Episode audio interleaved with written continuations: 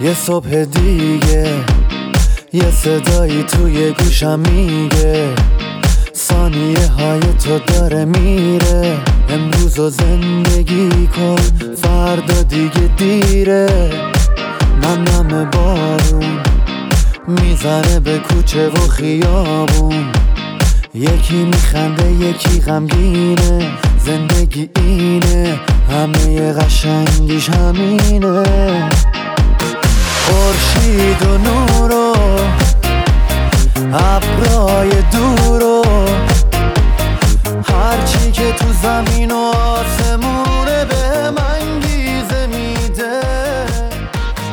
رها کن دیروز و زندگی کن امروز و خودشکوفایی.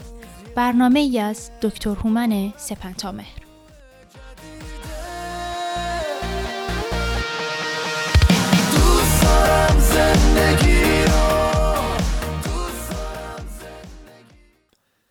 بامداد زیباتون بخیر هم میهنان و پارسی زبانان عزیز از هر کجا که شنونده رادیو بامداد هستید. هومن سپنتامر هستم روان درمانگر همراه شما با برنامه روزانه و آموزشی خودشکوفایی. در ادامه بررسی و شناخت ناهنجاری خوراکی و یا eating disorders امروز به ناهنجاری بی اشتهایی عصبی و یا در زبان انگلیسی انورکسیا نروسا می‌پردازیم. ناهنجاری بی اشتهایی عصبی به حالتی گفته میشه که در اون فرد از ترس افزایش وزن و یا چاق شدن که البته در بیشتر موارد غیر واقعی هست خوراک مصرفی خودش رو به شدت کاهش میده تا جایی که وزن بسیاری رو از دست میده.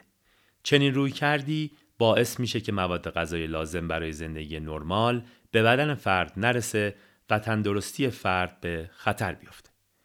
فردی که درگیر ناهنجاری بی اشتهای عصبی و یا انورکسیا میشه غالبا تصویری غیر واقعی و نادرست نسبت به ظاهر و اندام خودش داره. این شخص معمولا خود رو زشت و بد هیکل میپنداره و این بد اندامی رو مرتبط با اضافه وزن خودش می‌دونه. در حالی که در دنیای بیرونی دیگران چنین نظر و برداشتی نسبت به او ندارند.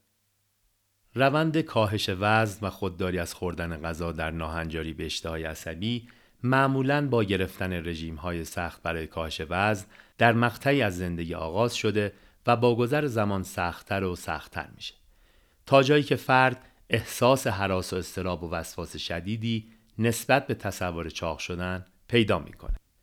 این تصور نادرست حتی با کاهش وزن بیشتر نیز اصلاح نمیشه. ناهنجاری انورکسیا معمولاً به هنگام سنین بلوغ و در زمانی که نوجوان بیشتر از همیشه درگیر وضعیت ظاهری و جسمانی خودش هست اتفاق میافته.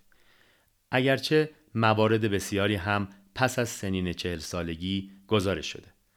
اجازه بفرمایید دیدگاه مرجع پایه تشخیص ناهنجاری های روانی شخصیتی رو یعنی انجمن روانپزشکی آمریکا در این باره خدمتتون بیان کنم.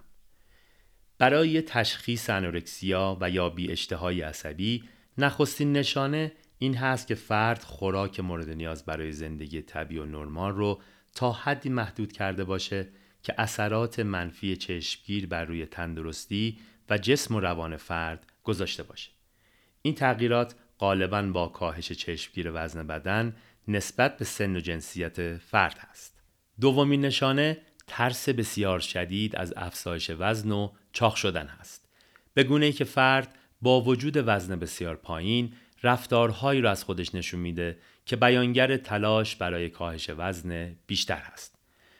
و در پایان سومین نشانه تصویر و تصور نادرستی هست که فرد درباره ظاهر و اندام خودش داره. به گونه ای که از پایین بودن وزن خود نسبت به قدش آگاه نیست و همچنین از زیانهای پایین بودن بیش از حد وزن آگاه نیست. متاسفانه ناهنجاری بی اشتهایی عصبی و یا انورکسیا با ریسک ها و خطرات فراوانی همراه است. نشانه های همچون کمخونی، کمبود آهن، از دست دادن آب بدن، از دست دادن توده ماهیچه ها، اختلال در دوره های پریود در خانم ها، ریزش مو و آسیب های پوستی رو میشه در میان افراد دچار به ناهنجاری بی اشتهای عصبی و یا انورکسیا پیدا کرد. همچنین ریسک و یا خطر خودکشی در میان این افراد بالاتر از آمار کلی جامعه است. در میان جنبه های اجتماعی ناهنجاری در حالی که برخی از بیماران به زندگی نرمال اجتماعی خود ادامه میدن برخی دیگه به شدت گوشگیر و منزوی میشن و اما در میان ریشه ها، انگیزه ها و دلایل خود بیماری به ریشه های خلق و خویی، محیطی و یا ژنتیکی میشه اشاره کرد. افرادی که از ناهنجاری های استرابی رنج می‌برن و یا دچار وسواس هستند امکان بیشتری برای دچار شدن به بی اشتهای عصبی دارند. همچنین در جوامعی که لاغری به گونه‌ای پسندیده و مطلوب جامعه هست و یا در میان کارهای همچون مدلینگ که در اون مدل‌ها قراره که رنج و یا دامنه وزنی ویژه‌ای رو نگه دارن میزان دچار شدن به انورکسیا بالاتر هست.